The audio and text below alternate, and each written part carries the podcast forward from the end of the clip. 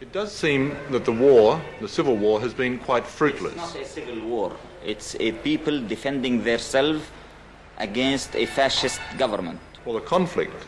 It's not a conflict. It's a liberation movement fighting for justice.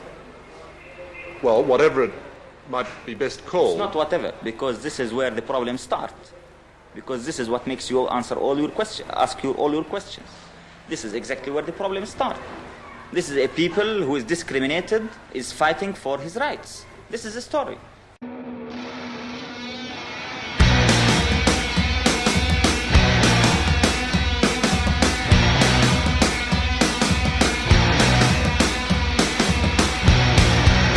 Well done.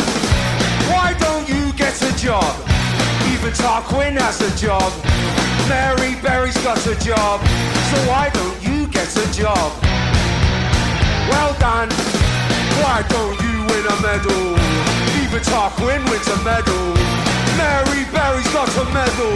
So why don't you get a medal? Well done. Benvenuti, benvenuti a tutti alla puntata numero 10 del Piano Calergi, il podcast eh, che prende posizione, lo abbiamo già detto molte volte, ma non ci piace fare i cerchiobottisti. Io sono Simone Casciano e come sempre qui con me c'è Aaron Giordani. Ciao Aaron, come stai? Ciao Simo, tutto bene, grazie. Oggi puntata particolare, eh, per non dire scomoda per eh, alcuni che sinceramente non ci vogliamo avere nulla a che fare, però siamo in buona compagnia, almeno quello. Questa, come sempre, il podcast sponsorizzato da George Soros, lo ricordiamo a tutti i nostri ascoltatori. Eh, consigliamo a Enrico Mentana, che sappiamo essere un nostro ascoltatore, di skippare la puntata di oggi perché dubitiamo che gli possa piacere. Perché? Perché oggi parliamo di eh, Palestina, eh, tema che è tornato prepotentemente al centro dell'attenzione in questi giorni. Eh, dopo un anno a parlare solo di pandemia se non fosse sulle spalle di- delle povere persone, guarda, sarebbe pure bello parlare di qualcos'altro, invece però dobbiamo purtroppo parlare di una cosa che ci reca molto molto dolore. Abbiamo portato delle persone a parlarne qui con me, Mm, non me ne vogliano Amina e Pierfrancesco, ma anche per benevolenza, anche perché magari un giorno in Rai uno sarebbe pure bello iniziarci a lavorare, Per- prima... ma anche per anzianità, anche per diciamo. anzianità. Presentiamo prima di tutto il eh, giornalista Rai Raffaele Crocco. Ciao Raffaele, benvenuto. Ciao a tutti, grazie. Ecco, io ti ho presentato come giornalista Rai, ma velocemente mh, non ti chiedo di elencare il tuo curriculum, ma tu in questo momento, oltre ad essere giornalista Rai, ti occupi anche di un'altra cosa che ha molto a che fare. Mi occupo in realtà di due cose, nel senso che sono direttore responsabile di questo progetto, che è un progetto di informazione che si chiama Atlante delle guerre e dei conflitti del mondo, e in più da qualche tempo sono anche direttore di Unimondo, quindi ho eh, queste due testate da, da governare e coordinare, quindi lavoro Ecco. interessante. Ecco, Aaron, permette che non facciamo praticamente un cazzo, Raffaele Crocco ci fa sentire in minoranza da solo, visto che è giornalista, fa- presidente di due cose, ma non è l'unico che ci fa sentire in minoranza, ci fa sentire le persone che non fanno niente. Presentiamo gli altri nostri due ospiti, Amina e Pier Francesco dell'associazione Pace per Gerusalemme. Ciao ragazzi, nonché organizzatori della manifestazione che qui a Trento ha preso, eh, ha preso Piazza Duomo eh, sabato 15 maggio, tra l'altro giorno molto fortemente simbolico per la causa palestinese. Eh, Amina e Pier Francesco, benvenuti e grazie di essere qui oggi. Grazie a voi. Grazie molto dell'invito. Ecco, vi abbiamo invitati perché mh, i fatti di quest'ultima settimana hanno riportato il tema del conflitto eh, israelo-palestinese al centro dell'attenzione. Ehm, non, non- non voglia- non facciamo informazione qua, lo sapete, piuttosto dibattiamo velocemente, diciamo la scintilla, poi correggetemi anche ospiti se sbaglio, la scintilla sono stati dei nuovi sfratti nella, nella zona di Gerusalemme Est a danno dei palestinesi che vivono lì. Ehm, Sfratti parolina davvero. sì, sfratti, nel senso, lo sfratto prevede che tu non stai pagando una... una fi- vabbè, delle, eh, degli sfratti coatti, non lo so come dire. de- no- esiste una parola per quando ti Espulsioni cacciano? Espulsioni forzate. forzate, forse è il modo giusto di dire, quando ti cacciano da casa tua. Cacciano da casa tua. esatto, ti cacciano da È casa interessante tua. perché gli- il popolo israeliano dovrebbe avere una certa confidenza con la parola deportazione. Però Esatto, Pare esatto. che la memoria non funzioni sempre bene. E mm, quella è stata la scintilla. ehm, poi c'è stata il bombardaggio. Sono successe tutta una serie di cose. Diciamo che poi quando succede questa cosa qua, eh, il passo successivo della politica israeliana è prima ci occupiamo dei palestinesi a Gerusalemme o comunque nei territori occupati e poi andiamo a ricordare chi comanda nella striscia di Gaza, cosa che hanno fatto largamente eh, in questi giorni. Ehm, la cosa interessante questa volta è che se ha un eh, discorso mediatico abbastanza prevedibile, che è apparso più o meno sulle testate mh, italiane ma anche occidentali in generale, però eh, questo è una domanda che faccio soprattutto a me a Pierfrancesco, che avete anche organizzato questa manifestazione che ha avuto un forte tantan sui social. Se il discorso mediatico è sembrato quello di tutte le volte che avevamo sentito parlare di questa questione, sui social, che stanno diventando una fonte di informazione ormai sempre più preponderante, in realtà si è sentita una storia diversa questa volta? Sì, sicuramente, poi nei social ognuno si crea la propria bolla, però seguendo i canali giusti, sia su Instagram che su Facebook che su Twitter, si ha modo proprio di toccare con mano quello che sta succedendo anche dove non arrivano i giornalisti. Quindi i social sono stati proprio diciamo, la fonte principale alla quale io stessa ho attinto per eh, essere informata costantemente su quello che stava accadendo in questi giorni. Ecco, Pierfrancesco, sui social avete costruito anche la manifestazione di sabato. Eh, vi ha stupito? A Trento c'erano. Boh, adesso le, le, testate giornalistiche hanno varie opinioni. Nel senso che io ho detto una cosa, per esempio, l'Adige ne ha detta tutt'altra. Diciamo che c'erano tra le 500 e le 1000 persone a non voler saper contare. Io andavo sui mille, dico, io ho preso la mia responsabilità, ho detto che eh, ce n'erano mille persone. Pier Francesco, ti ha stupito vedere così tanta gente in piazza? Ma assolutamente sì, diciamo che infatti anche i nostri mezzi tecnici che abbiamo messo in campo, tipo amplificazione eccetera, sono, si sono rivelati alla fine un po' inadeguati perché non ci aspettavamo una piazza Duomo così piena. Devo dire che però è un bel segnale soprattutto vedere in piazza giovani, seconde generazioni, figli di immigrati arabi e poi magari approfondiremo sul perché diciamo, della composizione di questa piazza, oltre ovviamente a tante, tanti trentini che diciamo, nei momenti giusti effettivamente tirano fuori la loro solidarietà. Certo. Raffaele, tu eri anche in quella piazza, l'hai raccontata per la RAI, che cosa hai visto? Mm, beh, comincia a dire... Tu, tu, che numero hai detto? Perché non ho sentito... Io ho detto mille. No, perfetto, allora siamo d'accordo, io e te ha sbagliato l'Adige, cioè, questo è fantastico. E mm, che cosa hai visto in quella piazza? Ce la racconti un po' per come l'hai vista tu? Io ho visto una cosa mm, splendida, voglio dire, che non vedevo da molto tempo in una piazza italiana, cioè ho visto appunto, come è stato detto, eh, giovani in piazza, giovani di seconda generazione, ma giovani anche italiani, finalmente, di nuovo in piazza, molto tranquilli e molto sicuri su quello che, che, che pensavano e che volevano dire, voglio dire, al di là del racconto appunto eh, dei media, sul racconto dei media voglio dire ci sarebbe molto da dire, è affascinante come in Italia tutto il problema, tutto ciò che sta accadendo oggi tra Israele e Palestina sia iniziato con il fatto dell'assalto alla spianata e tutto quello che c'è stato un mese e mezzo prima, appunto, le deportazioni, perché si, chiama, si chiamano così, non c'è un altro termine, sono deportazioni, se un signore viene a prenderti da casa tua e ti porta da un'altra parte, è una deportazione, certo. non è che ti puoi inventare un'altra parola. E per la stampa italiana tutto è cominciato invece con l'assalto, con i fatti della spianata, che è, è una cosa affascinante perché manca veramente un pezzo. Ecco, in piazza questo pezzo non mancava. Mm-hmm. E questo è fondamentale perché vuol dire che le persone, e questo ci dà un grande ottimismo per un sacco di argomenti anche in futuro, vuol dire che le persone in realtà hanno voglia di capire le cose, di saperle e hanno voglia di essere di parte, dalla parte giusta. Certo. E qui la parte giusta, e chiudo scusate, è semplicemente la parte al di là di palestinesi e israeliani, è dalla parte del diritto, non è che ci siano neanche qui tante fantasie dietro. Sì, il tema della giustizia è, tor- cioè, è tornato eh, per il secondo anno di fila in piazza Duomo a Trento dopo il, il caso e la manifestazione George Floyd. E, e, la cosa che mi ha colpito di più di questa manifestazione, della scorsa manifestazione dell'anno scorso, era al di là del target che si è evidenziato, mm-hmm. era un'assenza, una presenza timida di quella parte politica che un tempo invece si faceva da, me- faceva da megafono e era un po' anche un, la spinta e anche quel ok, se vanno loro vado anch'io in piazza. E invece adesso è il contrario, cioè quando si dice i social, sono stati davvero quella, anche quel, eh, quella wake up call su come si devono utilizzare alcuni termini, su come alcune immagini devono essere utilizzate, perché se, beh, io ricordo, non ricordo però nella narrazione quello che ho studiato, quando la guerra in Golfo erano due bombe, boom boom, e poi è scoppiata la guerra e il telegiornale era la voce che raccontava, i social e io mi faccio da testimone di quello che sto vedendo, sono un po' adesso l'unica fonte, non dico credibile, ma anche quella spinta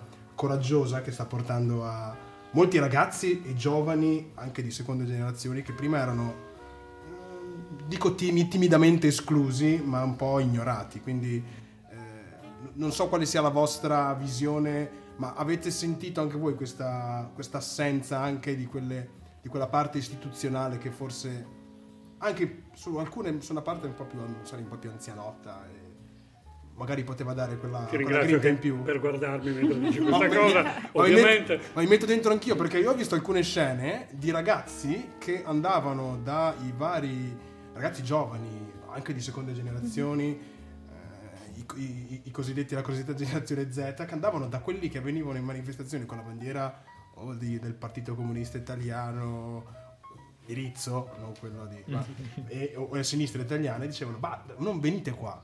Cioè, non, cioè, non- non- che non è che non, non apprezziamo la vostra presenza, ma non eh, mettete il, il bollino o il, il marchio su una cosa che è evidente che non è partita da voi. Sì, anche perché poi quei partiti più di rappresentanza, anche cioè, eh, la- una delle scene forse più brutte, se la piazza di Trento è come quella di Trento, altre piazze in questi giorni in Italia sono state delle scene molto belle da vedere. Forse è stato molto. eh, mh, per me è stato veramente de- deprimente, ma adesso chiedo anche la vostra impressione. La scena del- dell'arco politico italiano, quello che è rappresentato in Parlamento, che fondamentalmente da sinistra a destra l'unica cosa nella quale sono uniti è stata nello scendere in piazza per difendere eh, il diritto a offendere dello Stato di Israele, è stata una scena veramente deprimente. Cioè, vabbè che già stanno al governo insieme praticamente tutti tranne Giorgia Meloni, però veramente vedere Enrico Letta in piazza con Matteo Salvini a dire dai e bombardateci, grazie, grazie Benji, bombardaci Gaza, citando gli Oflaga di Scopax, un po' così, è stata una scena un po' brutta. Amina? Concordo, è triste vedere che ormai la- il centro-sinistra italiano non abbia raccolto l'eredità che era una volta della sinistra italiana, che era amica del popolo palestinese, sosteneva la causa palestinese, Berlinguer, ma anche D'Alema se vogliamo citarne alcuni, e invece adesso direi che sul panorama politico italiano pochissimi politici, forse nessuno di diciamo in- veramente importante appunto che sta al governo si è sbilanciato in questi giorni mh, per spendere non ha speso nessuna parola ecco su quello Beh. che sta succedendo. Il problema, oltre alla diciamo, solidarietà politica, storica o meno storica, è anche che perde di credibilità proprio il ruolo dell'istituzione, il ruolo che si ha- dovrebbe avere l'istituzione nel eh, difendere il diritto internazionale. L'Europa come può porsi come mediatrice, un governo come l'Italia che dovrebbe essere un ruolo importante nel Mediterraneo, eccetera, eccetera, come possono porsi da mediatori in situazioni di conflitto quando in realtà appunto c'è questa veramente miopia, per non dire, per non dire peggio, insomma, nei confronti di violazioni ormai palesi, perché Human Rights Watch, eh, B'Tselem, le maggiori organizzazioni per i diritti umani israeliane ormai parlano apertamente da, da tempo, insomma, ma soprattutto negli ultimi mesi e anni di stato di regime di apartheid, insomma. Certo, Raffaele, mh, non per darti ancora una volta del vecchio, ma essendo un po' la memoria storica di questa puntata, com'è che l'Italia come paese, non solo nei suoi partiti di centro-sinistra e di sinistra, però storicamente fino agli anni Ottanta è stato uno dei più importanti referenti del mondo arabo nell'Occidente, com'è che abbiamo dilapidato tutto questo capitale e ci troviamo adesso ad essere, non lo so, solo la copia di quella che è la posizione ufficiale della Nato? C'era un signore che si chiamava Giulio Andreotti, che mi pare abbia lasciato un segno in questo paese un po' ambiguo, che però sui palestinesi diceva se io fossi nato in Palestina sarei senz'altro un terrorista. Lo dichiarò ufficialmente. E mh, questo spiega bene no, qual era la posizione, cioè la chiarezza nella posizione che aveva eh, il governo, la il paese Italia, il sistema paese, perché non dimentichiamoci che quando parliamo di politica estera dobbiamo parlare di sistema paese, non di governi, perché è sbagliato. Non a caso oggi noi abbiamo governi di centrosinistra che fanno le stesse identiche po- politiche dei governi di centrodestra. Non c'è alcuna ehm, differenza perché il sistema paese o quello che si ritiene essere il sistema paese ha deciso che quella è la politica conveniente per, per l'Italia. Eh, L'Italia ha perso completamente ruolo nel Mediterraneo con la caduta della, della cortina di ferro. Ruolo che è stato preso immediatamente con un cambio politico radicale che entra con i piedi nella questione palestinese proprio da Israele. Israele è il paese che ha inventato la questione araba. Non esisteva una questione Islam fino al 1990. Cioè sino a quando il problema del mondo era la divisione tra ovest e est, tra Stati Uniti e Unione Sovietica. L'Islam era tutto fuorché un problema. Non esisteva un problema di integralismo islamico. Non c'era. Andatevi a vedere i libri, io c'ero, quindi me lo ricordo. Ma voglio dire, è così. L'invenzione è venuta esattamente, ma ci sono le tracce, c'è un libro, credo, di Eric Salerno, molto intelligente, molto interessante da questo punto di vista, che racconta come proprio nei giorni del crollo dell'Unione Sovietica la diplomazia israeliana cominciò a muoversi con Washington dicendo guardate che adesso c'è il problema, che è quello lì del, dell'integralismo islamico. Quindi è una cosa interessante. Teniamo presente che peraltro il problema palestinese è diventato un problema anche di integralismo islamico, anche, non solo, recentemente. Certo. Hamas fino agli anni 93, sino a quando Rabin e Arafat non hanno firmato il il- l'accordo di Oslo, Hamas era una roba marginalissima che non contava niente. Il popolo palestinese era il popolo laico e quasi socialista, quasi perché era un'interpretazione molto eh, medio orientale del socialismo, ma di tutto il mondo islamico arabo. Ehm, gli iracheni che volevano leggere dei libri proibiti andavano a chiederli agli amici palestinesi perché loro ce li avevano. In Palestina si votava, Arafat ha messo in piedi una democrazia, non dimentichiamocelo, non dimentichiamoci che formalmente, e questo guardate è il peggio di questa situazione, noi abbiamo una democrazia, Israele, che lotta contro un'altra democrazia perché comunque in qualche modo, confusamente, sempre più in crisi perché è ovvio la difficoltà che c'è, ma almeno alla base dell'autorità palestinese c'è un sistema assolutamente democratico e anche che tiene conto delle differenze di genere a differenza di molti altri paesi nel mondo. Infatti, una, una delle cose che ho notato. Scusate, questo rumore. Una delle cose che ho notato è stata anche. L'ultima cosa che hai detto della parte eh, della differenza di genere. Quelle che sono state un po' anche le testimonial degli ultimi, anche, anche i, i simboli della, della lotta palestinese, gli ultimi sono state ragazzine e donne che prima commentavamo in maniera di una certa età, che tendenzialmente anche e soprattutto per screditare una parte del mondo islamico si prendono di mira soprattutto quel target lì. Le donne come appunto le oppresse le donne che non hanno possibilità la libertà di espressione sono e invece sono anche coloro che sono state il motore che hanno acceso moltissimo tanto che tuttora anche grazie al- a, questo, a questa presenza fisica la maggior parte che delle ragazze delle persone che erano in piazza sabato e a me mi, penso mi, mi confermai era la maggioranza il fatto che tu sei qua e erano donne. Cioè c'era, c'è proprio una e l'ho notato anche all'ultima manifestazione del Black Lives Matter. Chi aveva, chi aveva voce chi parlava e chi ha parlato con un certo criterio con un senso era quella parte che adesso invece viene vista come come in Francia ad esempio viene vista come un problema se tu indossi l'hijab prima dei 19 anni. Volevo chiedere appunto anche questo livello di comunicazione, voi che insomma lavorate eh, sul campo, come riuscite, riuscite a, giustificare o a raccontare in maniera eh, corretta, insomma? Beh, sì, appunto, innanzitutto sfatiamo il mito della donna islamica oppressa solo per il velo e si è visto, si è visto in piazza sabato, si vede in Francia e in altre parti del mondo. In Palestina, cioè nei territori occupati palestinesi in particolare, è, è notevolissima questa cosa. Ehm, il- le donne palestinesi vivono su se stesse, poi in realtà una doppia oppressione, perché quella patriarcale che c'è in Occidente, come c'è dappertutto, e quella dell'occupazione militare israeliana. Qui è un doppio fardello che si portano appresso e quindi forse con ancora più forza loro combattono. E infatti, forse appunto ricordavi a Het Tamimi, la ragazza che è diventata il simbolo dei giovani che resistono nei territori occupati palestinesi. Poi appunto sì, anch'io faccio parte, de, sono donna e con un'altra ragazza abbiamo organizzato la, la manifestazione. Forse sentiamo ancora di più il, il dovere di, di, dover manifestare contro le oppressioni perché purtroppo comunque in quanto donna ne abbiamo anche qua. Amia, mh, mm, te che segui costantemente questa questione, mh, mm, noi siamo abituati a uh, vederla nei media o anche comunque entrare all'interno dell'attenzione social, se vogliamo, sempre in questi momenti, come dire, di estrema mm-hmm. crisi. Ma com'è la vita dei palestinesi quegli altri 350 giorni all'anno che non vediamo? E soprattutto quanto è diversa la vita di un palestinese della striscia di Gaza, della Cisgiordania e di Gerusalemme, perché sono tre cose quasi diverse. È quasi strano parlare di un unico popolo quando stiamo parlando di persone che poi certo. tra di loro vivono esperienze molto diverse, ma tutte immagino di estrema difficoltà. Certo, sono, io le chiamo un po' le bolle perché quando appunto sono, sono, mi è capitato di, di, di andare lì si ha proprio la sensazione che ci siano delle bolle diverse, in cui ci sono dei microcosmi completamente differenti gli uni dagli altri.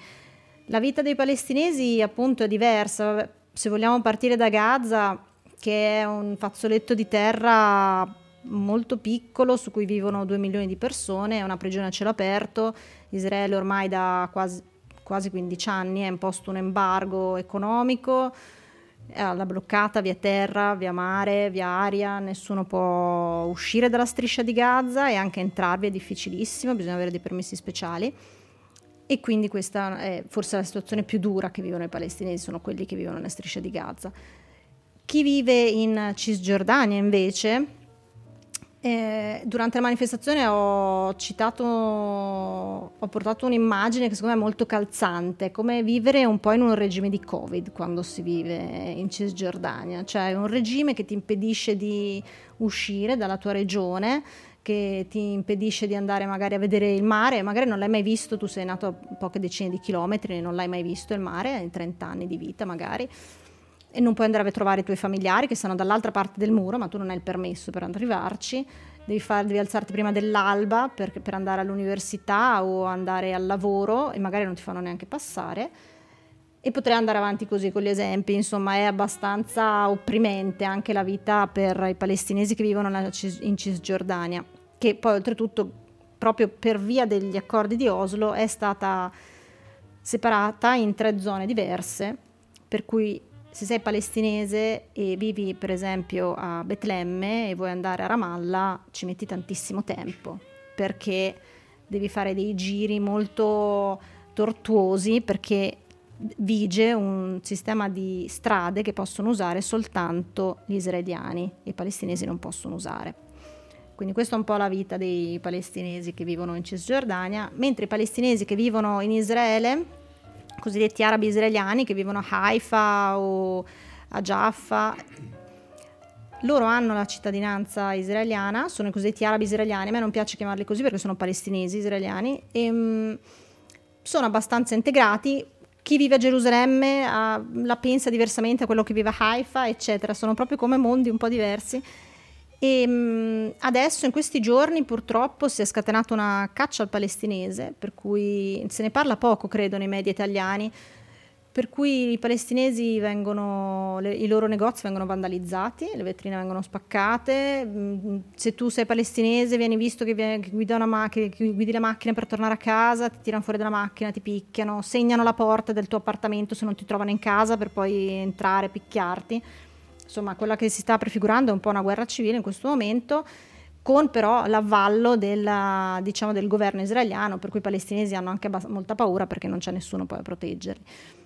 A Gerusalemme è una città mista, è molto, beh, direi che è magica e i palestinesi che vivono a Gerusalemme hanno un, uno status ancora diverso rispetto a quelli che vivono in Cisgiordania o a quelli che vivono in Israele, hanno una carta d'identità particolare. E se per caso appunto mi colpì molto quando un'amica palestinese ci raccontava che se sei palestinese devi stare anche attento di chi ti innamori perché Se tu sei di Gerusalemme e ti innamori di uno di Ramallah, che è in Cisgiordania, eh, poi rischi di non poter più tornare a casa tua a trovare magari i tuoi genitori o i tuoi amici, perché rischi di perdere lo status, quella carta d'identità di cui parlavo, e quindi non poter più attraversare il muro. Assurdo. Cioè, mm, beh, non è molto radiofonico lasciare una pausa in mezzo, però come, come ti resti un attimo lì. Eh, Raffaele, a me mh, sembra, cioè, allora, mh, parliamo di apartheid, di deportazioni, di colonialismo. A me sembra che lo Stato di Israele abbia preso il manuale del peggio del Novecento occidentale e abbia detto come posso metterlo in pratica nel terzo millennio. Beh, posso metterlo in pratica perché lo mettono in pratica un sacco di altri paesi. Quindi Sì, sì, che sì, sì, cioè, no, voglio dire, viva Dio. cioè, pa- parliamo, voglio dire, negli Stati Uniti, non dimentichiamoci, la democrazia non è un fatto compiuto. Eh, Le popolazioni nero, nere o le popolazioni ispaniche non hanno uno status reale pari. No, anzi, Eh, quindi, adesso in no, Georgia quindi, è stata passata una nuova dire, legge per Si limitare... aprono dei dibattiti infiniti Certo. su questa cosa, delle possibilità infinite. Sulla questione israeliana, però, bisogna fare, secondo me, attenzione, e io lo dico come peggiorativo, non come giustificativo, di come la cosa si è deteriorata negli anni. Perché nei- appunto negli anni 90 non era così. C'era una lotta molto dura, molto netta, ci sono stati interventi militari, conosciamo la storia, molto pesanti, ma chi governava non discriminava su base razziale. Anzi, chi governava aveva una conoscenza diretta, vera, reale del palestinese, lo conosceva, lo frequentava e questo creava un- comunque una relazione che consentiva di tenere il piano della lotta in un certo modo. Ora il colmo è che un ragazzo riservista israeliano di 18 anni non ha mai visto un palestinese, per lui è come un marziano. E quando uno è un marziano lo odi più facilmente. E questo è il problema che si è creato. Chi governa negli ultimi vent'anni ha creato una situazione agghiacciante. Non a caso, non dimentichiamoci, Rabin è stato ucciso Da un da un integralista israeliano. Israeliano. Certo. Non dimentichiamoci che lo Stato di Israele, che era uno Stato laico, è diventato uno Stato confessionale negli ultimi dieci anni. Ha cambiato la propria natura. Un tempo si diceva non tutti gli israeliani sono ebrei e non tutti gli ebrei sono israeliani. Oggi, se sei israeliano, sei ebreo, perché non puoi essere altrimenti israeliano. Questo fa una differenza enorme, profonda nella cosa. E la prassi nasce da queste, dall'alimentare queste differenze, queste non conoscenze, questo odio che nasce sull'odio per la diversità. Lui è comunque il palestinese, è cattivo a prescindere, l'israeliano comunque è, è cattivo a prescindere. Anche questo ovviamente non è vero perché eh, noi non raccontiamo di intere fette della società israeliana, io li ho incontrati, che lottano davvero per cercare di fermare questa porcheria.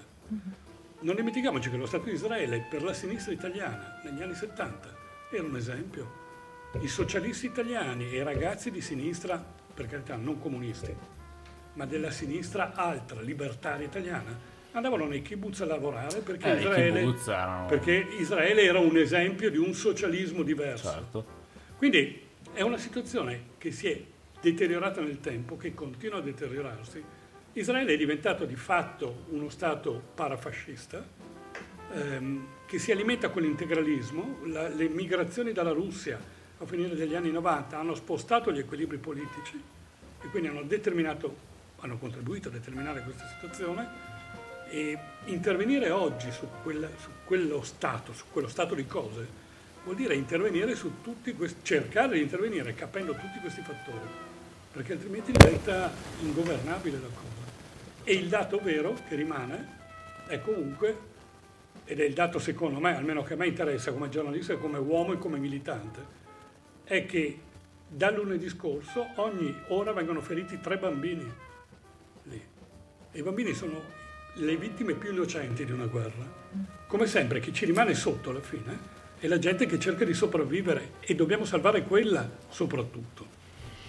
Assolutamente, io mh, sono d'accordissimo con, con quello che ha detto Raffaele e volevo sottolineare che diciamo, le nostre esperienze con la mh, parte diciamo, di, di sinistra israeliana laica che, che resiste insomma e che- alla quale la nostra associazione è sempre stata abbastanza legata e ci, mh, penso che sia molto importante anche in questo momento diciamo, far risaltare le testimonianze di chi si sta opponendo sia in Israele che in, eh, in Europa, in Italia, alla, eh, diciamo, all'offensiva militare, all'occupazione, all'ideologia sionista e in, e- e in particolare a questi governi uno più, più di estrema destra dell'altro che si stanno, che si stanno susseguendo in Israele purtroppo da- dall'era Netanyahu ma anche da prima.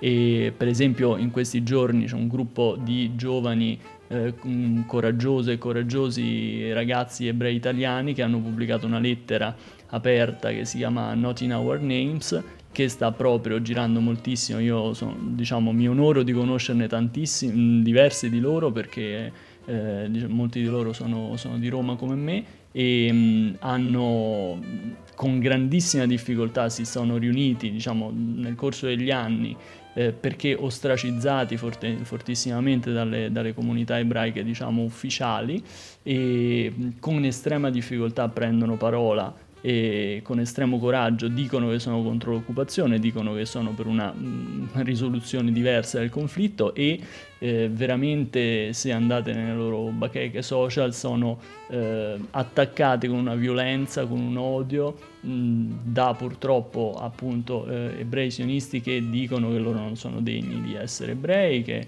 non sono degni di portare il nome della- delle loro famiglie uccise, eccetera, eccetera, rivangando diciamo queste memorie tragiche strumentalizzandole, quindi eh, al- a, a loro che sono qua in Italia si accompagnano anche gli attivisti in Israele che eh, ne abbiamo intervistati alcuni recentemente, alcuni non ce la fanno proprio più a vivere in, in Israele, si sono ritrasferiti in Europa perché lì sono completamente ostracizzati, sono completamente marginalizzati in quanto eh, di sinistra, in quanto laici, in quanto contro, contro l'apartheid. Questa Vorrei solo a questo proposito aggiungere una cosa. Ehm, è difficile non ricordare che per Netanyahu, l'attuale capo del governo israeliano, Rabin, colui che ha firmato gli accordi di Oslo, è ufficialmente un traditore. È considerato politicamente un traditore. Quindi se la base di partenza è questa, Certo. capite che è, è molto Sì, difficile che di- magari per chi, non, immaginare che questo governo per chi non conoscesse gli accordi di Oslo, Esatto. voglio dire, il più ambizioso progetto di, di arrivare a una risoluzione se pacifica non altro il più concreto il più- tentativo più concreto che abbiamo visto per l'uno verso fine- l'altro Esatto. della storia di quest- della questione eh, palestinese israeliana. Mm, cos'altro? Ecco, allora abbiamo sentito in Israele c'è un'opposizione interna, cioè all'interno di Israele e c'è nel mondo ebraico all'interno del mondo. Ehm, Raffaele, prima tu parlavi dell'importanza anche di andare l'uno verso l'altro, in questo senso forse anche Sembra assurdo doverselo ricordare, ma non è che il muro a Gaza ci sia sempre stato. In realtà il muro di Gaza ha eh, 15-16 anni più o meno, così Il come è muro- stato il muro, costruito. sì, del- 2000 primi anni 2000, sì, 2003 più o meno. Sì, 2003 forse. Muro in Cisgiordania. Sì. Cioè tra, tra Cisgiordania Sì, e sì, Israele. Sì, sì, sì. E... C'è, una- c'è un'enorme complessità, ma allora la domanda è perché tutta questa complessità che noi stiamo cercando di raccontare in 30 minuti di, di podcast, e possiamo stare qua ancora, eh, possiamo fare un'altra ora avanti, perché tutta questa complessità poi nel discorso generalista, che però è un discorso fondamentale perché è parte integrante della politica, eh, non arriva? Perché quando io accendo un telegiornale, quando io prendo in mano un giornale italiano, ma non vale solo per l'Italia, vale per buona parte dell'informazione occidentale, quello che io trovo è una narrazione abbastanza monolitica sul fatto che Israele è una nazione che si sta difendendo dai vili attacchi terroristici Di Hamas. di Hamas, Sì, sì, che manco fosse Mordor. sì, es- esatto, è un po' il rapporto simbolico può essere quello. Quando abbiamo visto che la situazione, a, parte che mh, abbiamo visto che forse bisognerebbe rendersi conto da che parte stanno la maggior parte delle vittime, anche solo facendo un bieco conto numerico che non andrebbe mai fatto in Che questi casi. Raffaele E perché poi appunto no, il discorso è che le vit- è ovvio che le vittime civili sono un dramma da tutte e due le parti, sono una tragedia, non dovrebbero mai esserci, però se poi uno va a, fare, a contarli i numeri sono da tutt'altra parte. Allora Raffaele, tu che di media cioè, lavora- ci lavori dentro una vita, ma perché tutta questa complessità non entra nel discorso mediatico e soprattutto si riduce a quella roba lì che vediamo tutti i giorni? non è mai entrata la complessità, non è un Nel problema discorso di mediatico. questa Ok, storia questo non è un problema- E non è un problema di, di- di questo tempo. Eh, la Spagna repubblicana è caduta nel 1939 perché nessuno ha raccontato la complessità di quel problema e hanno lasciato che i fascisti vincessero. Quindi è, è un problema che ci, po- ci portiamo dietro da sempre. Eh, non dimentichiamoci che noi viviamo in un paese in cui, per parlare della stampa ufficiale, quindi dei quotidiani, nei momenti di grassa, quando in Italia si leggeva molto molto, venivano venduti 6 milioni di quotidiani, di copie di quotidiani e un milione di questi era la Gazzetta dello Sport, su una popolazione, chiedo scusa per il microfono, sulla popolazione di 60 milioni di abitanti. Quindi la complessità non fa parte della cultura eh, italiana. Ok. La complessità non fa parte della cultura giornalistica in genere, soprattutto italiana, Ehm, e quindi abbiamo un problema di fondo che riguarda tutto. Questa storia dovre- potrebbe essere raccontata molto semplicemente, semplicemente ripercorrendone le tracce, perché le tracce sono chiare, le contraddizioni anche, eh, perché ci sono migliori... Io ad esempio mi sono ingenuamente sempre chiesto, scusate, ma il popolo arabo intorno che è sempre detto i palestinesi devono essere liberati, non occupati, eccetera. Comunque il mondo arabo, gli stati arabi attorno sono i responsabili della scelta politica devastante del 1948 dei palestinesi, che è stata devastante perché se nel maggio del 48 gli, eh, gli palestinesi avessero, come ha fatto Israele, proclamato la nascita del loro Stato, dal punto di vista del diritto internazionale mettevano in, in, in scacco tutti. Non l'hanno fatto sul suggerimento dei popoli vicini, popoli vicini che da 70 anni li stanno usando, perché faccio un esempio banale, uso uno strumento, come dire, di cultura ehm, internazionale, perché a un certo punto, proprio quando è cominciata la questione del muro, quindi nei primi anni 2000, eccetera, i popoli, i paesi arabi non hanno chiesto all'ONU di mettere una loro forza di interposizione, non di intervento militare, di interposizione. Invece del muro ci mettiamo noi, tra israeliani e palestinesi, finché non si fa la pace. E nessuno interviene. Non l'hanno fatto. Contraddizione. Contraddizione enorme di cui dobbiamo parlare. Non possiamo far finta che non ci sia questa roba. Non possiamo far finta che i palestinesi non siano ostaggi di, un- di interessi di molti popoli di quell'area. Perché la Giordania oggi, che ospita milioni di palestinesi, ma è formalmente alleata di Israele, non fa niente. La Giordania ha combattuto per Gerusalemme, perché Gerusalemme non diventasse israeliana. Ricordiamoci che Ge- Gerusalemme dal punto di vista formale non è israeliana, è terra occupata. Questo sui giornali dovremmo continuare a dirlo, Certo. non lo diciamo. Eh, noi il diritto internazionale lo usiamo come vogliamo, ma quello che sta facendo Israele con la Palestina, anche qui, senza valutazioni di altro genere, secco diritto internazionale, autorizza l'Austria domani a invadere il Tirolo, Sì, sì. sud- l'Alto Adige, perché formalmente il Tirolo rimane terra di origine austriaca, quindi ma l'Austria eh, dovrebbe intervenire, spingere. occuparlo, mandare via gli italiani e dire questa è roba mia e il diritto internazionale dovrebbe dire niente perché diciamo che Putin ha sbagliato a invadere la Crimea, Putin sta facendo quello che sta facendo Israele, né più né meno, quindi se diamo ragione a Israele come comunità internazionale, eh beh, dobbiamo, ragione- dobbiamo dare ragione a Putin, eh? perché Certo. il diritto è diritto, non è che è una roba che si piega come vogliamo. Quindi la grande contraddizione è che viviamo ancora in, un- in un- in un'era in cui appunto Putin è il partito comunista russo e quindi è una contrapposizione in cui c'è ancora la cortina di ferro in maniera, eh, mettiamola così, teorica, cioè la- il, il timore c'è, ma la, lì- Russia, perché- la Ru- la Russia è storicamente il grande nemico. esatto. No, qualunque forma di governo ci sia in Russia è comunque la Russia spaventa perché tutta quella roba grande, enorme. Tu quando guardi la carta geografica e vedi la Russia non, fai, non, non riesci neanche a guardarla tutta. La Gente, gente che abbraccia, abbraccia gli orsi, Eh, esatto, quindi eh, la Russia fa paura sempre a prescindere. Qualunque roba ci sia, la Russia fa paura.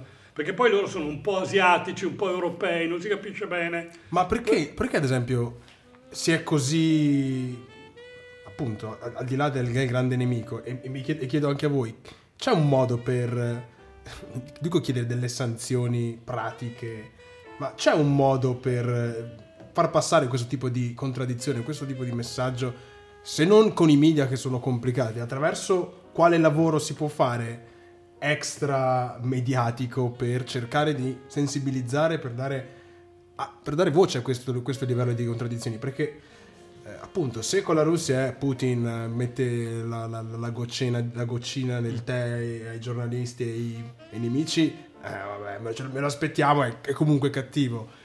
Continuiamo a vedere, io ho il feed di Instagram con, di immagini di bambini isra- di pal- palestinesi in lacrime che anche con un inglese che per- personalmente mi imbarazza per come lo uso io, raccontano cosa, cosa, signi- cosa vuol dire, cosa, cosa- qual è la loro percezione di quello che stanno vivendo. E nonostante questo siamo ancora in questo clima di...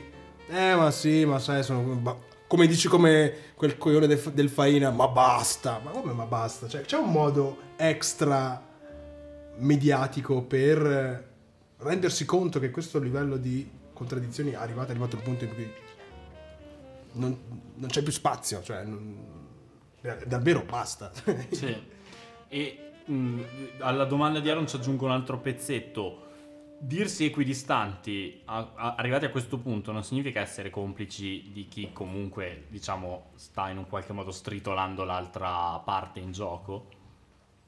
A questo, questo punto rispondo seccamente sì, E però mh, è sempre ehm, molto delicato, nel senso l'equidistanza è un po' una parola vuota, perché come diceva Raffaele c'è il diritto internazionale, abbiamo scritto dei trattati, ci sono le Nazioni Unite, c'è una legge internazionale, guardiamo, vediamo cosa sta succedendo, applichiamo quello che, ci do- che dovremmo applicare però appunto per Israele sembra sempre ci siano due pesi, due misure. Per quanto riguarda invece la tua domanda, Aaron, ehm, credo che si possa partire nuovamente da, mh, dal parlare con i giovani. Noi come Pace per Gerusalemme siamo andati tanto nelle scuole, prima del Covid e adesso un po' online. ehm, perché anche i ragazzi hanno tante domande, perché appunto questo conflitto sembra sempre molto complesso, poi in realtà, appunto, come diceva Raffaele, basta un po' ripercorrerlo e poi diventa anche molto chiaro, non, non- non è, non è così complicato da capire. E quindi sì, secondo me la mia speranza sta proprio nel- nell'informare i ragazzi e le nuove generazioni per mettere anche soltanto un po' di curiosità rispetto a questo, perché per poi essere anche in grado di cercare un po' le notizie da soli, perché appunto i social, nella parte positiva che ci possiamo trovare nei social, c'è anche proprio tante notizie che se no altrimenti non avremmo. Le vere, diciamo, ehm, come dire, le vere mm, eh, campi di battaglia di questo conflitto sono ehm, le, possiamo dire, la attenzione internazionale, la solidarietà che si devono esprimere innanzitutto alla- con l'appoggio delle popolazioni sia palestinesi che israeliana che resistono e che vogliono cercare eh, diciamo, pace, una pace giusta, ma poi anche ehm, nei confronti di Israele il, il BDS, quindi il boicottaggio, il disinvestimento, le sanzioni che noi come popolazione, come società civile dobbiamo iniziare a richiedere a gran voce e a praticare. Eh, quello che però appunto vedo diciamo dal punto di vista istituzionale ehm, è, è- è diverso purtroppo quindi a maggior ragione la, eh, diciamo, l'attenzione delle persone normali sul BDS deve essere alta e a questo punto volevo fare una, una domanda provocatoria a, a- a Raffaele, mi, mi- mi sostituisco Vai, a, vai, voi, vai. a voi conduttori.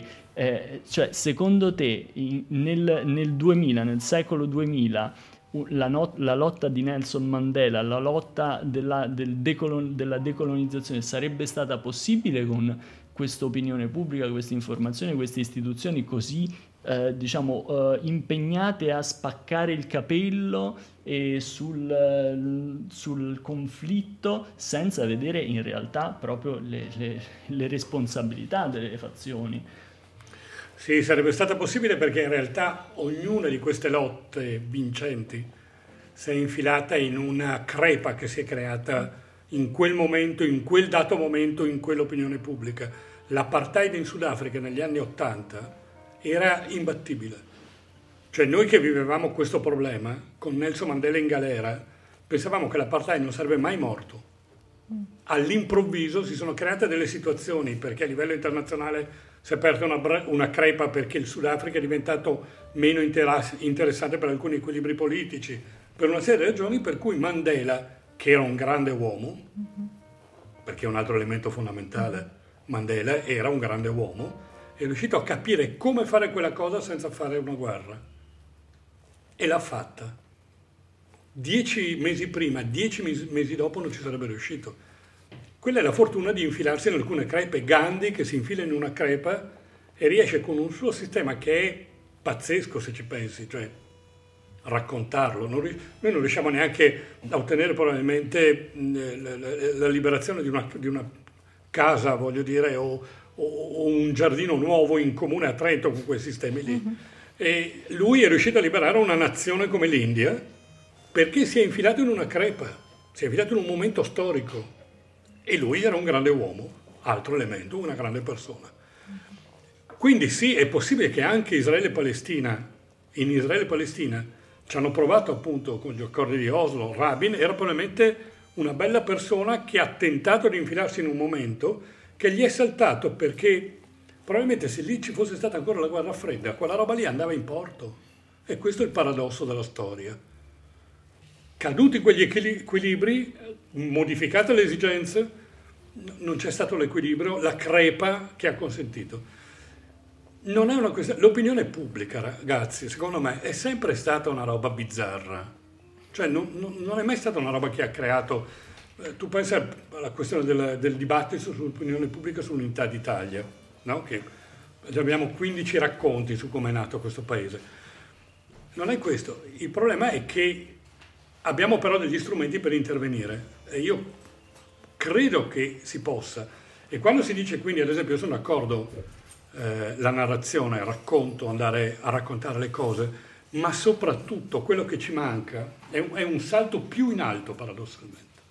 Cioè noi credo riusciamo a intervenire davvero sulla questione palestinese israeliana se come singoli cittadini ci assumiamo la responsabilità di imporre a chi ci rappresenta che i diritti umani vanno sempre e comunque rispettati a prescindere e devono essere una base politica del paese da cui non si torna indietro. Per cui Israele va fermato non perché non ha diritto di esistere, nessuno mette in discussione questo, è una cazzata. La difesa che fanno gli israeliani dicendo ma noi ci difendiamo è una stronzata. Nessuno mette in discussione questo, ma tutti dobbiamo mettere in discussione il fatto che il nostro governo, il nostro sistema appoggi chi, ovunque sia nel mondo, viola i diritti umani, viola il diritto internazionale. Questa deve essere la condizione elementare quando andiamo a votare. Per cui quando si va a votare qualunque programma, qualunque partito, la prima cosa che gli si dice è scusa, dichiarazione universale dei diritti della persona. Siamo tutti Tu- d'accordo? Esatto, tu dici sì o no, perché su questo faccio il discrimine. Costituzione italiana, che è una grandissima Costituzione, sì o no, su questo faccio il discrimine, poi parlo del resto. Ma questa è una responsabilità individuale che dobbiamo prenderci ed è un'educazione che dobbiamo fare alla cittadinanza ed è la base. I problemi come questo noi li risolveremo solo quando riusciremo a fare questa cosa, cioè fare il salto più in alto, perché sennò siamo in balia dei racconti sballati, delle eh, ideologie più strane, degli interessi più assurdi di sistema di paese. Cioè noi viviamo in un paese in cui la più grande industria militare, la Leonardo, è per il 30% nostra, perché è del Ministero del- delle- dell'Economia. Quindi noi ragazzi qui siamo azionisti della più grande industria d'armi italiana, e una, No. delle, una delle più grandi del mondo. E vero? adesso anche un grande Allora, manager che si chiama Cioè, Minni questa roba qui è una contraddizione che forse in qualche modo dovremmo porci come cittadini. Il passaggio è quello, è una strada obbligata, è questo che dobbiamo fare, credo. In chiusura, magari questo accenno di speranza c'è- ce lo danno anche i lavoratori di Livorno che si sono, Poi, sono rifiutati portuali. Di, di- di di lavorare perché quelle armi potevano essere armi che andavano ad Israele. Peraltro, scusatemi un momento di vetrina e vanto, grazie alle inchieste dell'Atlanta delle guerre sulle- sui proiettili venduti al Myanmar con la triangolazione della Turchia, la Procura di Livorno sta aprendo un'inchiesta su questa cosa, quindi almeno ogni tanto riusciamo a dare un po' fastidio. Eh sì, e, mm, era molto interessante il discorso che ha fatto Raffaele, ma anche quello che diceva Pier prima facendo un paragone con, eh, con la battaglia di Nelson Mandela, ma volendo si potrebbe fare anche con le battaglie dei- per i diritti civili degli afroamericani in America, riguardandole adesso con gli occhi di oggi, mh, per noi Malcolm X eh, è un eroe, è un eroe. Martin Luther King sono un eroe, sono degli eroi in generale le Pantere Nere, eppure c'erano personaggi radicali all'interno delle Pantere Nere, eppure c'erano personaggi radicali all'interno del Black Muslim soprattutto, però è più facile con la giusta distanza, con la distanza storica, riconoscere la legittimità di quelle battaglie e quindi in un certo senso assolverne anche le frange più radicali all'interno di un discorso legittimo.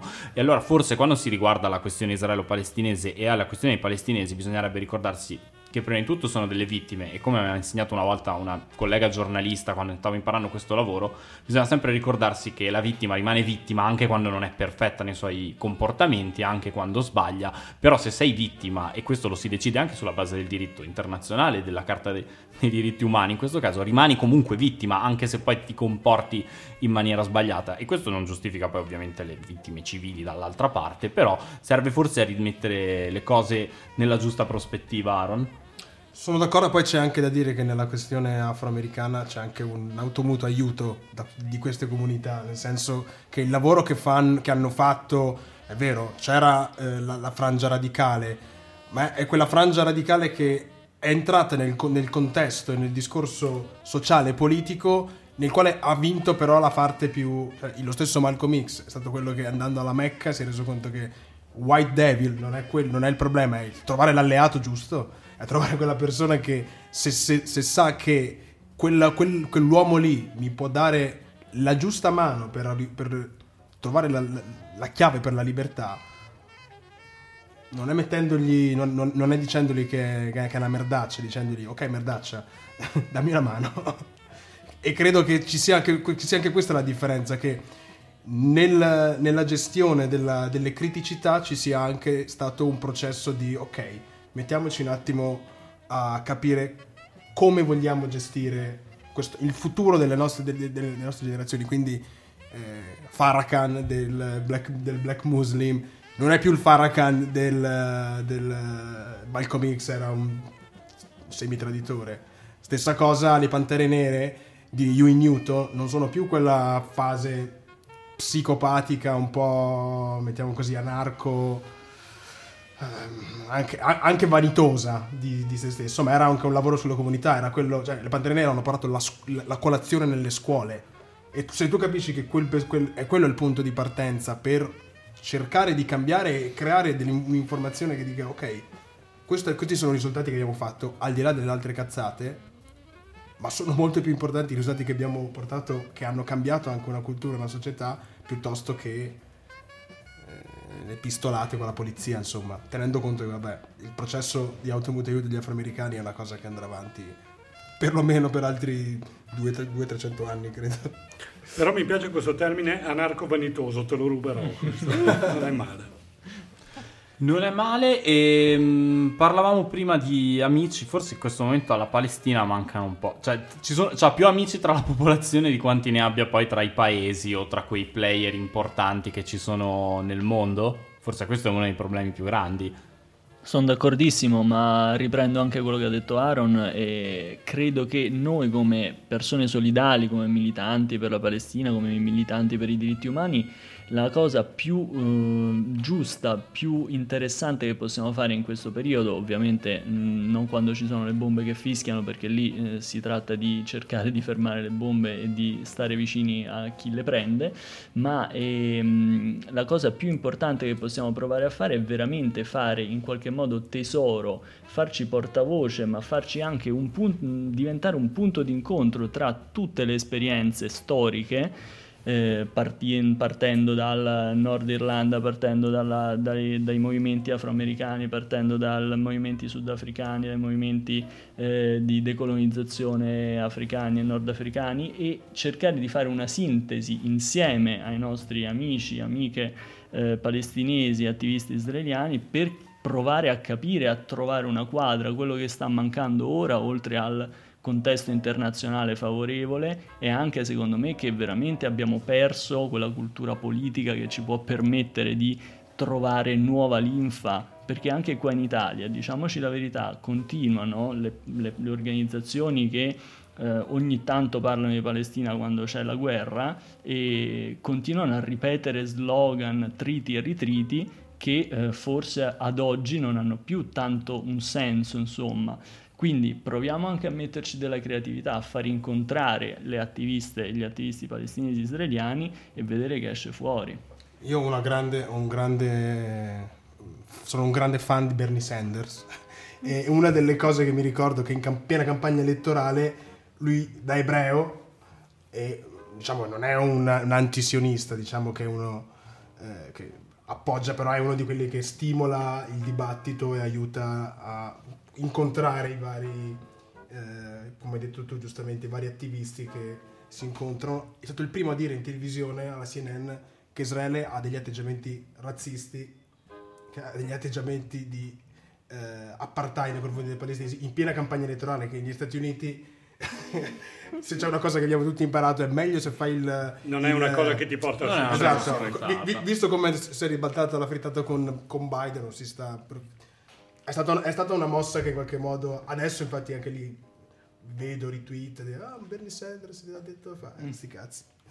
Eh, Un giorno. Beh, beh, la squad sta sicuramente portando un cambiamento dall'interno. Vabbè, quella è la prossima puntata quando parliamo di Insomma, Stati Uniti d'America. e- Lo vedremo. Ehm, allora, siamo arrivati al minuto 55 di questo fantastico podcast. Come piace a noi sempre andare lunghi.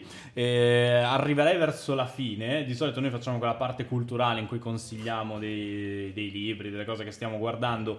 Tu dei documentari, io le porcate Rai che- per il quale è un feticcio e così.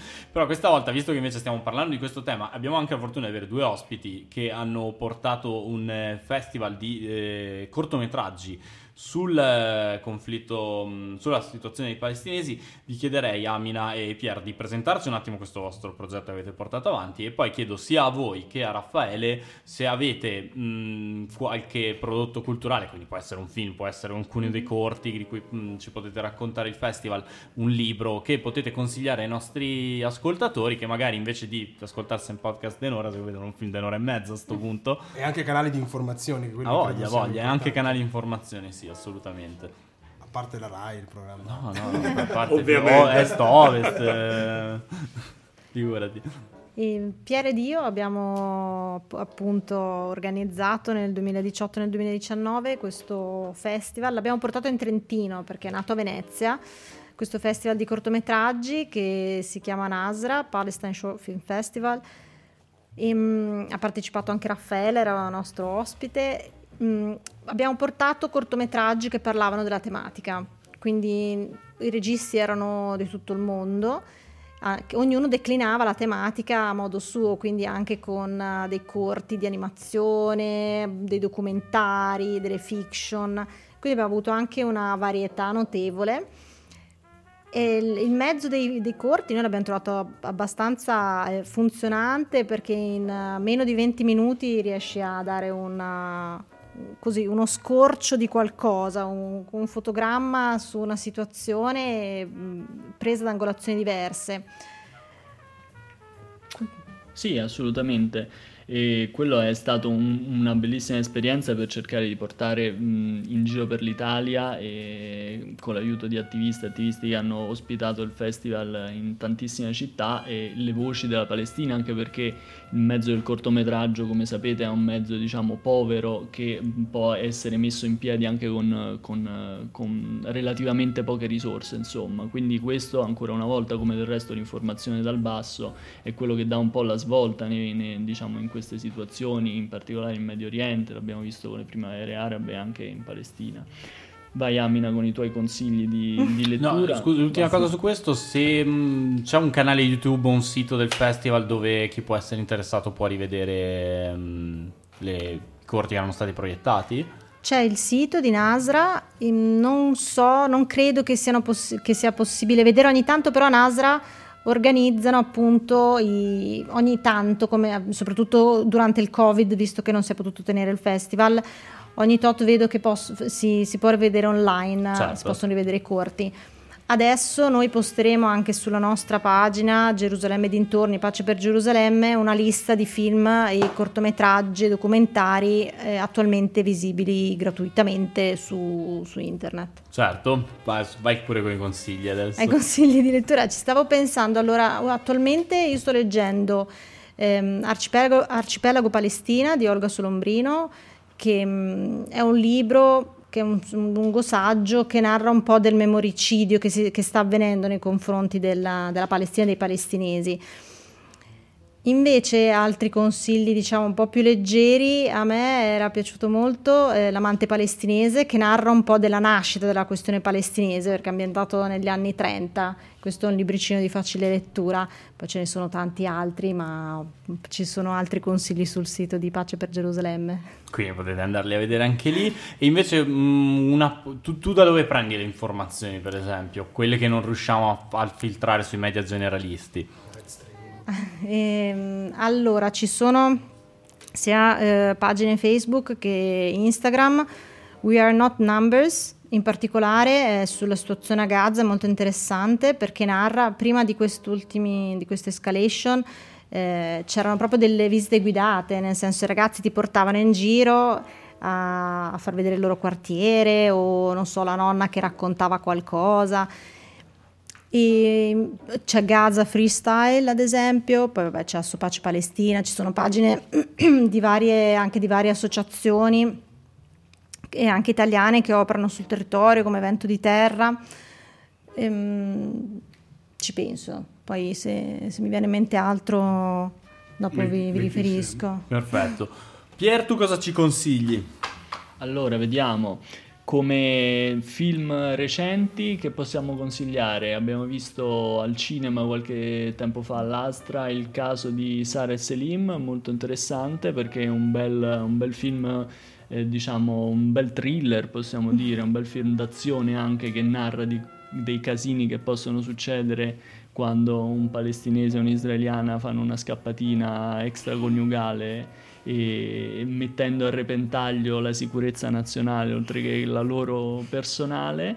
E mh, bravi attori mh, ben diciamo ben recitato il film e fa capire effettivamente quanto siano lontane le due comunità ma come poi si intrecci, si intrecci si intreccino le questioni diciamo della, della corruzione in Palestina con lo stato di repressione in Israele con le differenti strati sociali e le differenti classi che poi in, eh, diciamo, in entrambe le società effettivamente esistono.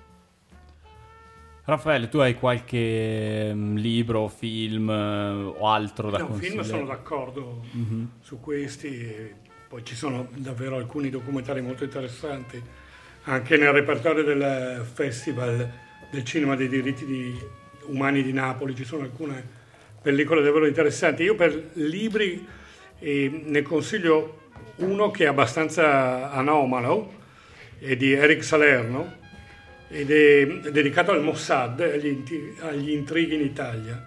È una cosa molto interessante perché si scopre, ad esempio, come ad, ad addestrare parte delle- delle- del Mossad, eccetera, siano stati uomini della decima massa.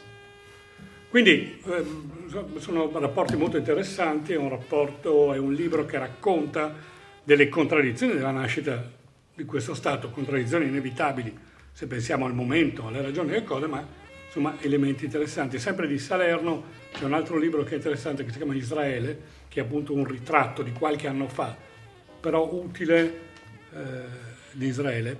Poi ne voglio consigliare un altro invece che non c'entra niente, Vai. ma è un libro di viaggio molto bello. Vabbè, allora. E siccome, da- e dato che Visto che stiamo pensando di poter tornare a viaggiare. Esatto, e soprattutto dato che eh, io mi ritengo un viaggiatore prima di tutto, nel senso che ho trovato nella vita delle scuse per poter giustificare la voglia di viaggiare che avevo. Ho trovato questo mestiere bellissimo che, che mi ha consentito di viaggiare.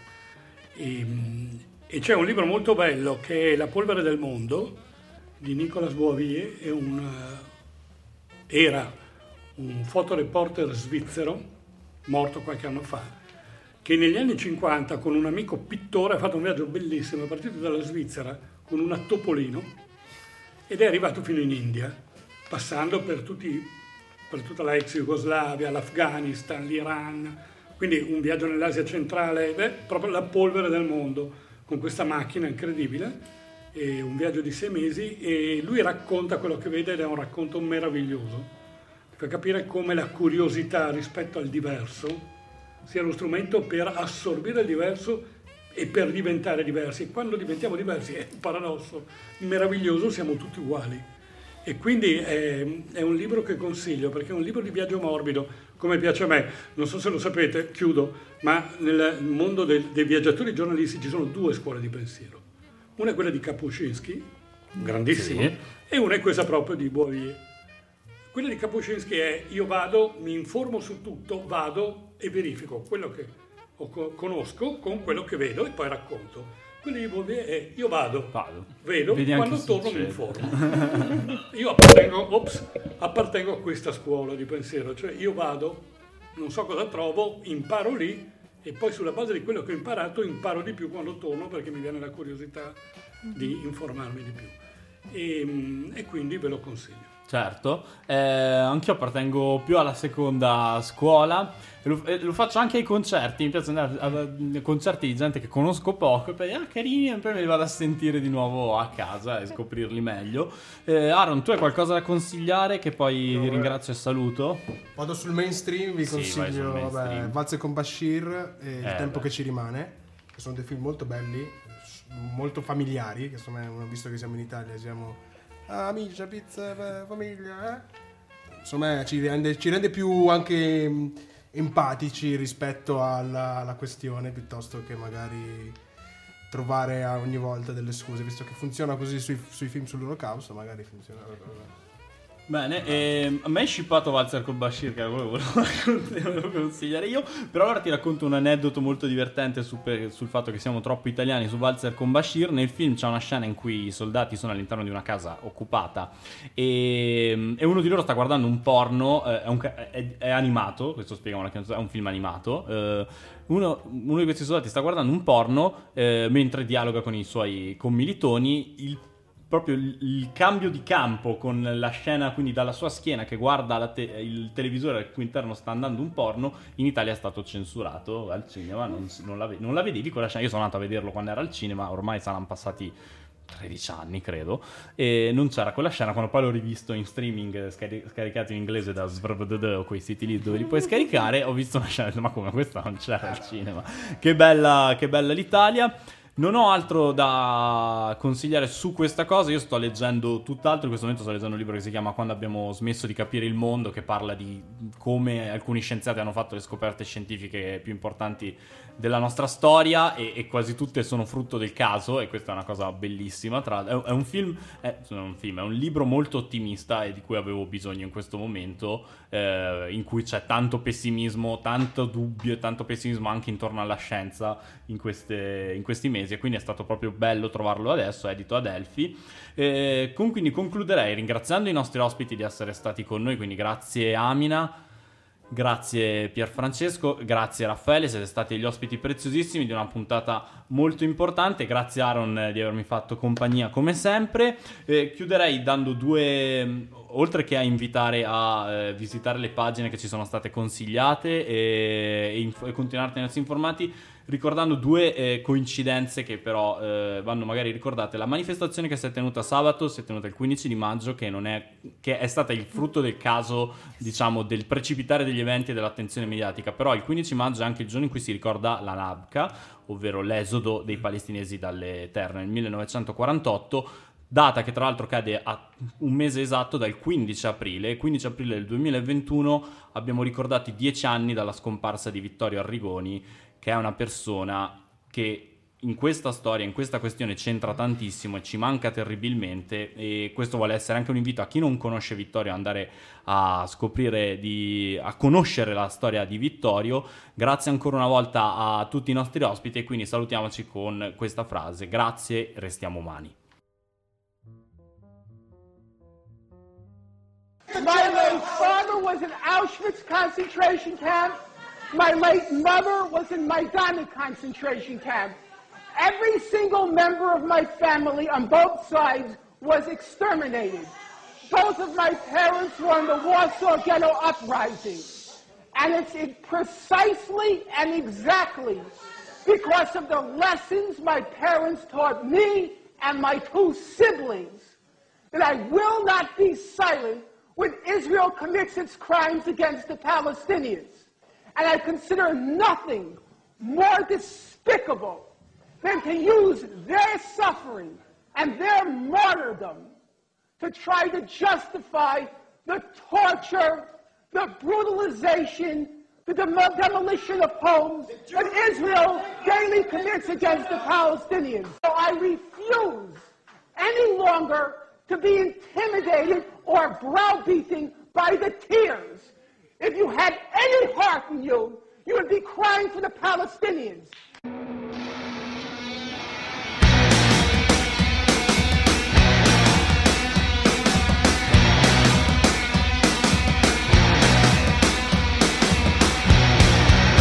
Well done. Why don't you get a job? Even Tarquin has a job. Mary Berry's got a job. So why don't you get a job? Well done. Why don't you win a medal? Even Tarquin wins a medal. Mary Berry's got a medal. So why don't you get a medal? Well done.